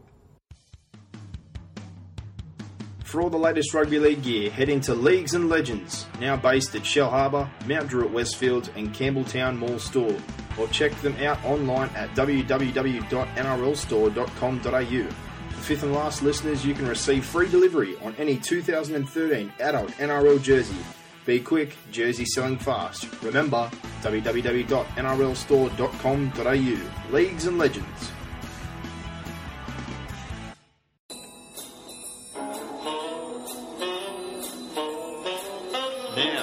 It's time for your weekly dose of goss from Mr. Gossip.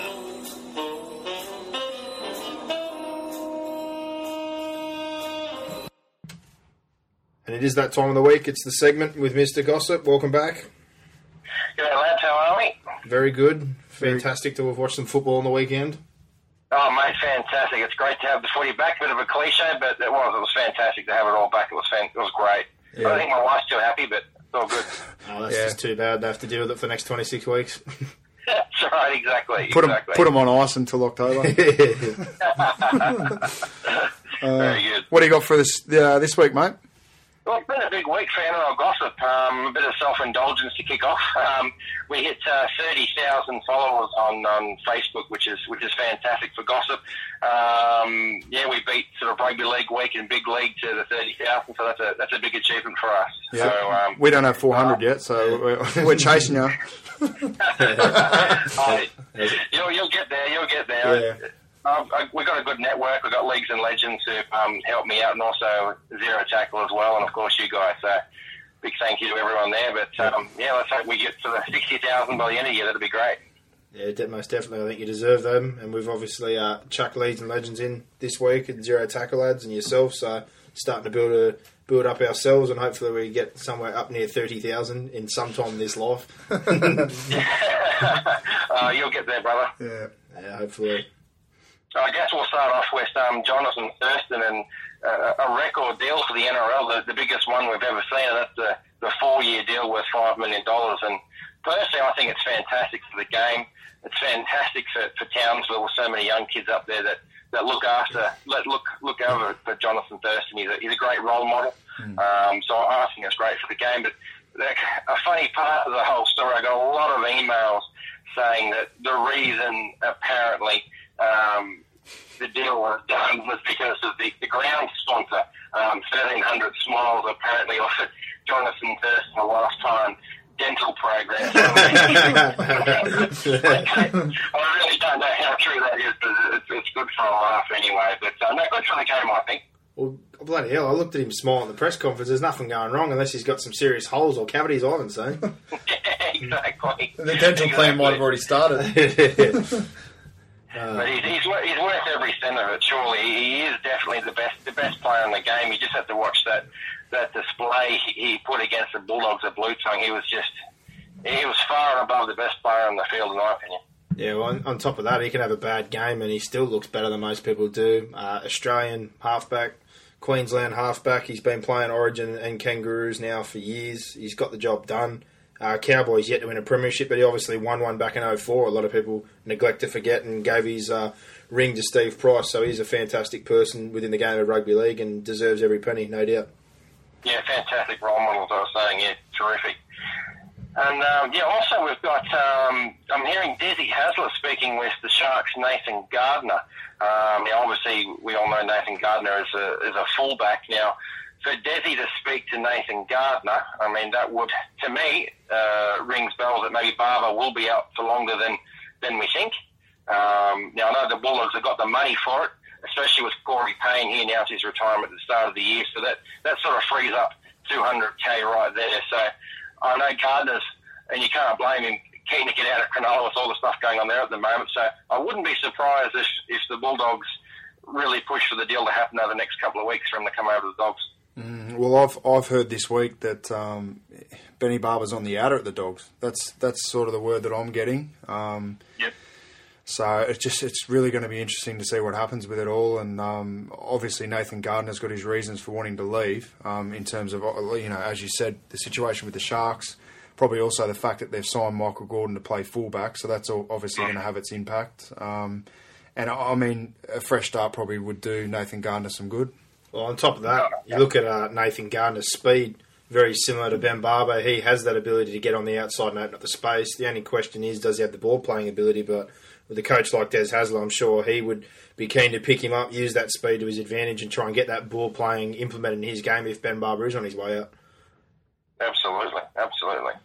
And also, it's, it's great to announce that the Papalii saga's finally over with, and, and that he's, he's going to commit to the Raiders for the next three years, so, which obviously kept him until the end of 2016. But thank God that's over, and um, yeah, Papalii can concentrate on playing with the Raiders, who are also in a bit of trouble at the moment. So where do you think this puts um, contract negotiations for the future? I mean, if I'm now a club um, looking to sign someone, I'm going to be very weary um, in terms of announcing the deal because the eggs ended up on Parramatta's face and probably through no fault of theirs. Yep. Um, Well, yeah, you- you're right. Because a couple of weeks ago, I mentioned that Corey Norman had agreed to terms with the Eels, and I got absolutely slammed with emails and upset Broncos fans. But I'm sorry, you know, I'll stand by. Um, I know Parramatta won't confirm it yet, but Norman's going to sign. Whether it'll be this week or next week, he's going to sign. But I think Parramatta have learned their lessons from the Papalii situation, and just waiting off until everything's done, not not agreed to terms or you know he's he's given us the, hand, the old Sonny Bill Williams handshake. It's you know wait wait till the money's in the bank, so to speak. well, surely the NRL now have got to step in and make sure that contracts are binding. Well, you'd have to. They, they're going to have to for sure. It's, we can't have these sort of situations for the fans, um, for the for the players, for the club. It's, it's it's not good. And with the way the NRL's going at the moment, the last thing we need is another a contract, you know, uh, stuff up, basically. Mm, yeah, exactly. And I mean, if you look at the leading sports in, around the world, none of them would put up with this. They they wouldn't put No. up with this sort of situation. It is farcical. No, exactly right. What's, I don't know what the commission are doing really. Uh, th- th- This is something they can step into and, and, and change, and change very quickly. Definitely has to be sorted out. That's for sure. Exactly.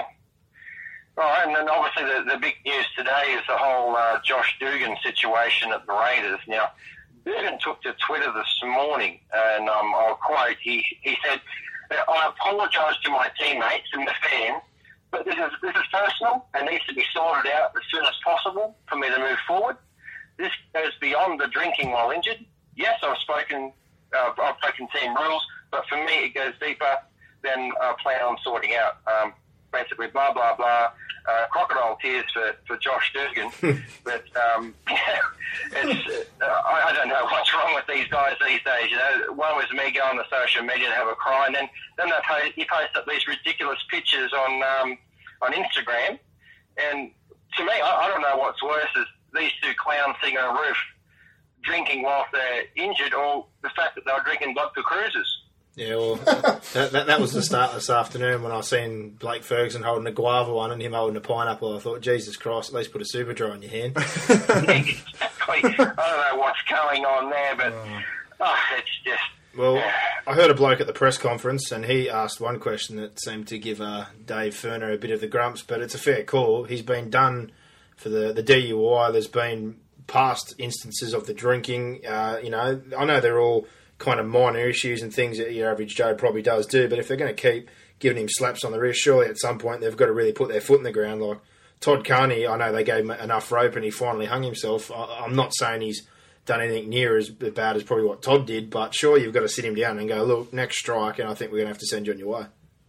They're going to have to. It's it's crazy. And I know for a fact that this morning, um, Dugan's manager was ringing every Tom, Dick, and Harry trying to, to sell Dugan to a club. So I, I thought for sure that, that Furner and the club were going to sack him today, but obviously they haven't. But um, Dugan won't be at the Raiders next year, I guarantee it. Yeah, and the other thing is, I mean, if you're the Raiders, you you put a lot of money into Josh Dugan, and obviously he's one of the guys that you're expecting to perform. He hasn't done that on a consistent basis for the last three or four years since he had that breakout um, sort of form when he first came into grade. Now they've got Reece Robinson sitting there, who last year I thought played better than Josh Dugan at fullback. Um, so I mean, for Canberra, it's probably probably an opportunity slipped in terms of they, they probably should have punted him. I mean, if they want to send a message and they want to have a disciplined environment down there, you can't let this stuff slide. And as Lewis said, it's it's not the first indiscretion. It's it's the it's getting to the you know third, fourth, fifth indiscretion. Yeah, give me Reece Robertson over uh, any day of the week. Yep, like we're, you said. we're Uh, with you. 100%. Yeah, it's it's it's bizarre. I, I I don't see, like you said, he's always injured. He's just trouble. Um, it, the Raiders had a big time, a bit hard time last year trying to ex, um, attract sponsorship, and you know, niff-nuffs like him, uh, it's just going to steer sponsorship away. Yeah, well, it's right. I mean, it's it's a business. It's not just a football club. It's a business. You need to be able to attract people and and, and keep sponsors. And um, I mean, this sort of stuff is going to deter them from uh, wanting to have anything to do with the Raiders. Yeah, exactly, exactly. I guess the last point I got uh, for tonight, fellas, is um, now the Seagulls we know uh, re-signed um, Stewart, um, and they had some salary cap issues. Now the salary cap I'm hearing is still very, very tight, and apparently they're trying to shop around Jamie Buhrer. Now Jamie was, you know, uh, the best thing since sliced bread from Origin last year, but sort of fell off the earth towards the end of last year. But the interesting part of this is that his manager's trying to shop him around the different clubs, but no one seems to take a bite. So very interesting whether his price is too high or everyone's just lost faith in the young fella. But um, he's either going to take a big pay cut. It'll it'll be interesting to see what happens with Buhrer at Manly anyway.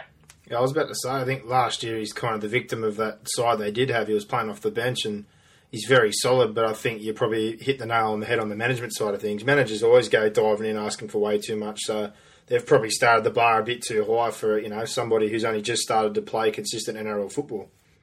Yeah, exactly. Yeah, and, and pretty much like what Sammy Williams is manager doing at the moment, still asking for you know crazy amounts of money. And I find it crazy also that the clubs are willing to pay the sort of money for you know the type of players that are on the market. As we've said in previous conversations, I mean there aren't many halves out there.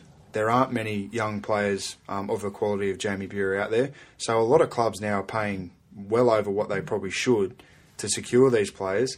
And you, you don't really know whether they're going to be consistent first graders in your, in your team. So you can blow your cap straight away. Well, that's right. Your six, seven, and nine are the hardest, really. I mean, they, they're your playmakers in the modern game, and they're the hardest to, to find talent for. There's that many back rowers in the bloody game it's yeah, it's very hard to hmm. find a good six, seven, or nine. Yeah, it's much easier just to throw a kid in as well and, and, and play him in the back row or off the bench or, or whatever than it is, as you say, to find a find a spine player, I guess. Yeah, hundred percent. Hmm. All right, well, that's all the gossip we've got for this week. So we'll jump in our tips, I suppose, now. Uh, Thursday night, the round kicks off with the Eels versus the Bulldogs. Uh, personally, I'm absolutely torn between this one from what I've seen in the Bulldogs on the weekend, and I've obviously given the Eels a bit of a drubbing during the preseason. But I'm going to be completely honest.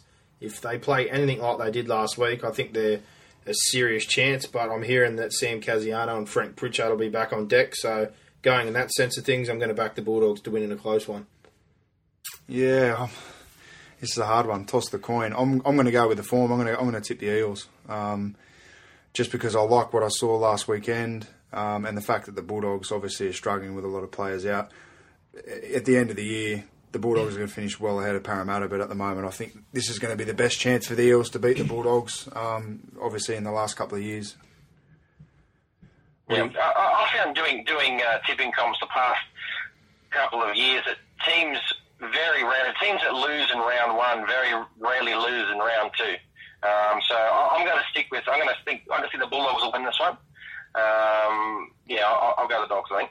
Okay. On Friday night game, we've got the Dragons versus the Broncos. Uh, the Battle of the Toilet Bowl, as I've nicknamed this one after what I was saying last week. But uh, I'm going to go the Broncos again, very reluctantly. But they started off strongly and then they just absolutely flushed themselves down the toilet. They let three tries in in five minutes. Uh, that was five sets there, four errors, three tries.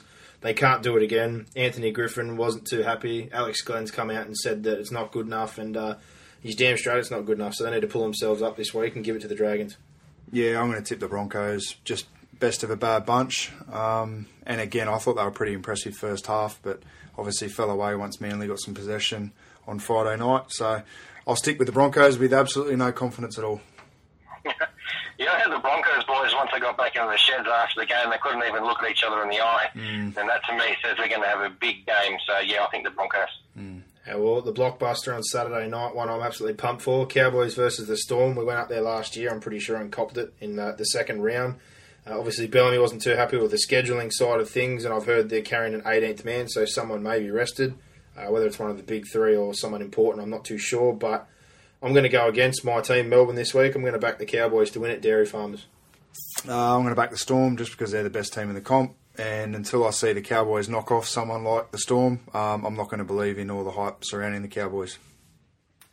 Yeah, I'm going to go the the Storm. The Cowboys, whilst they were good last week against the Bulldogs, the Bulldogs had a lot of players out, so it was sort of hard to, to gauge how they went. So I'll stick with the, the Storm because they were so good against the Dragons and mm. a, a very professional outfit. Continuing on Saturday, we've got the Warriors versus the Roosters, the return to Eden Park. I'm not too confident in this one either, but I think the Roosters showed a lot more promise than what the Warriors did last week. Even though they are travelling over the Dutch, I'm going to back the Roosters to get the bickies. No, I'm going to continue on my Rooster hatingness. I'm going to, I'm going to back the Warriors to just flip it um, and reverse their form. Obviously, they're a different side in uh, in New Zealand. They would have been embarrassed with that performance last week. The Roosters, um, they just look like they need uh, probably four to six weeks for me before I'll start. Um, you know, I think they'll hit their straps. So um, I'm going to go the Warriors in an upset. I can't tip the Warriors. They were bloody last week. and they haven't really made that many changes either. So I, I think the Roosters will win this one. I was actually in the. Uh, you sent me that text message about the Warriors on Saturday, and I was in the coach's box at Brookie, and I, I thought, well bloody old Parramatta must be racking up a score if he's sending me a message saying get down to the TAB and back the Warriors for the spoon. So. oh. a little flutter too, I, I got to say. Yeah. Oh, moving on to the, the triple header on Sunday. Can't wait for this one. Going to sit down and have it a beer. But in case of the first game, the Titans versus the Raiders, I'm going to have a couple of vodka cruises. uh, in, in regards of uh, these two teams, I think the Titans showed a lot of promise in the forwards. Obviously, struggled to put points up on the board. But if the Raiders turn up anywhere near as lackluster as they were, I'd see them getting beaten by the Titans, and I'm going to go the Titans. Yeah, I'm going the Titans. Everyone's going to go, well, you always go the Titans. But um, I, they did impress me on Sunday night. I wasn't I wasn't happy that they lost, obviously, but I wasn't too disheartened with the performance. I thought they were they were real tidy in defence, and they uh, well they made the most meters out of any side again this weekend, but still only managed to score ten points. So um, if they defend like they did, um, and you know they roll down the field like they did in uh, in round one, I think the Raiders will have trouble in terms of um, holding them out. Yeah, I've gone the Titans as well, but I really hope we see uh, some brilliance from Sezer because, in my opinion, he was fairly ordinary against the Sharks with some silly decisions, and mm. and uh, yeah, I'd like to see him have a big game. But yeah, I'll pick the Titans. Yep. Second Sunday game, the Tigers versus the Panthers. Uh, they've both got claws, but only one's got a set of claws at the moment. The Tigers were pretty flat last night against the Knights, and I don't see things getting any better. I still think they're a bit light on the forward pack, and that definitely showed last night. They got absolutely bashed. Uh, Penrith, keen as mustard. They were very ruthless last weekend. They did make some errors, but as any good ambitious side did, they hung in for 80 minutes and just ground uh, the Raiders into the ground. So I'm going to go the Panthers. Mm, this is a tough one for me. Um, Monday night is going to be the, the factor for me tipping the Panthers. They've um, obviously the Tigers are backing up from Monday night. Panthers had the extra day rest, um, and obviously the Panthers probably looked the better out of the two, even though the Tigers just gave away as much ball as they could. And the Panthers, they had all the ball in that game. So I think if this is a 50 50 in terms of possession, this is going to be a really close game. Um, but I'm going to tip the Panthers just based on what I saw last week. Yeah, like I'll go to the Panthers as well. And watching that game on Monday night, the, the Knights forwards just completely dominated the Tigers forwards. Mm. And then watching the Panthers game, the Panthers forwards basically won them the game. So mm. the Panthers forwards are going well, so I think they'll just steamroll the Tigers and, and, and we can win in a big way. Yeah, moving on to the last game on Sunday, the Eagles versus the Knights. I think this one will be an absolute cracker if uh, we see the form that the Eagles showed in the second half and the Knights do the job they did on Monday. Uh, I absolutely love picking the away team. I think I've already picked six of them. I'm going to stick to that trend. I'm going to back the Knights to beat the Eagles. Yeah, I'm going the Knights. I'm um, I'm waiting for the Eagles to fall. They're going to fall eventually, and I'll just keep tipping them until they lose. So um, I'm going to go with the Knights. Just they were very impressive on Monday night, but again, the concern will be um, obviously the Eels had a Friday to Sunday backup. The Knights have only got Monday um, to Sunday, so um, that may be a concern. It's a clash I always enjoy, even though Carl and Harrigan aren't playing, obviously. But um, yeah, I, I, loved it back from you know '97. It's always a good clash.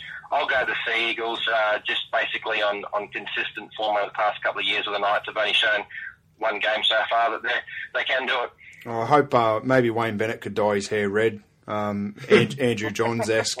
Um, in... yeah, maybe, maybe he could go the Sandor look and look like oh. Dennis Rodman. yeah, he, he, oh, someone sent me a message on the, the Facebook saying, "Did Sisqo sign to play for the Raiders?" and I said, with, said with the amount of drop ball that uh, has happened on the weekend, I think him and Sisqo will switch places. He's trying to relaunch his career after the flop, the thong song, and. Uh, Sisqo's had a crack on the wing. Sandor Earl made six errors on the weekend. I'm betting that there's going to be players who play 80 minutes every week that won't make six errors in 26 rounds. Yeah, he's, he's concentrating on too much how he looks and how he plays. yeah, most definitely. Billy George Michael looking fella. Uh, I'll move on to the last game of the round, and this one's been another cracker as far as the Fords battle is concerned. You got the Bunnies versus the Sharks on Monday night. Uh, for me, this one's pretty straightforward. Even with Burgess out, I really liked what the Rabbits did last week. It was very Melbourne-esque, the way the structure. But I think they've got a little more flair under Maguire. I think he still likes to play a bit of football, so I'm going to back them to get over the Sharks. Yeah, it's the uh, Rabbitohs in uh, sorry, it's the Storm in Rabbitohs jerseys. Um, I think the Sharks they obviously had the emotion of last week. That's going to be now a lull. I think they're going to have a tough week again this week with a lot of speculation. Um, and as Todd Carney said uh, on the news, I think it was yesterday that you know they can only play on emotion for so long. So I think I think the Rabbit, Rabbitohs will win in a big way in this one. I'm disappointed the game's uh, Friday night. I just love hearing uh, Rabs Warren say Burgess. and now, now there's possibly three of them. I'm going to be in for a real treat. big big Burgess is out, of course, but I don't think think that'll affect him. I think the Rabbitohs will win. Yeah, most definitely. I think that's the difference between the Rabbitohs, um, you know, of last year and the Rabbitohs of this year. If they lose Burgess last year, you're sort of and ahhing, and now they've obviously got enough depth in their pack. You, you sort of don't worry about it, do you? No, exactly. They, they were fantastic on, on Thursday night. I mean, it's a Friday night. I get used to that. They were fantastic last Thursday night, and can't wait for that game. It's going to be a cracker. Yeah, most definitely. It's a good second round, and uh, obviously that wraps us up for this week. So thank you to Mr. Gossip. You can find Mr. Gossip on Facebook. Go up to the search bar, type in NRL Gossip, and also on Twitter at NRL Gossip. So thanks a lot, buddy. We'll talk to you next week. Fantastic, guys. See you next week. No worries, mate. Have a good one. See you, buddy. Cheers, buddy. Bye. Big thanks to Mr. Gossip again, and now we move into the wrap up.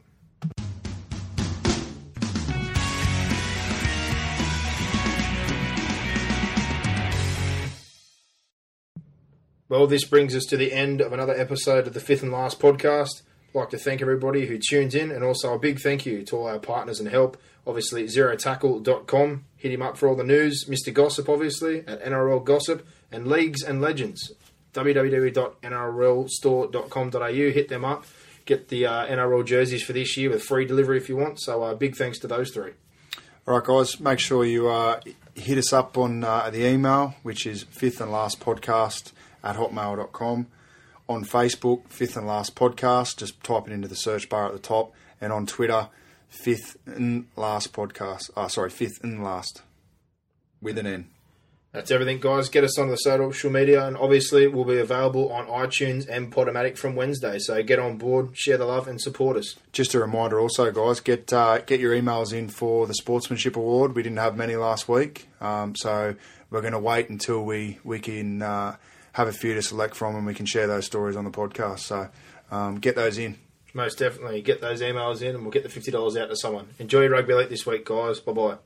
Bring it on. Give us more. Give us more. Where are you going? Where? What, what, what, what, what's going on here? Is that it? Is that it?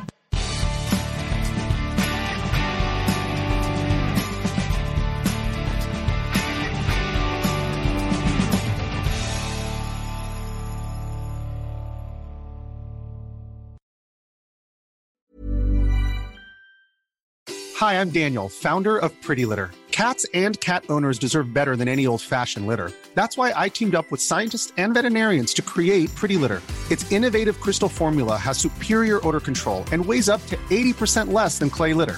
Pretty Litter even monitors health by changing colors to help detect early signs of potential illness. It's the world's smartest kitty litter. Go to prettylitter.com and use code ACAST for 20% off your first order and a free cat toy. Terms and conditions apply. See site for details.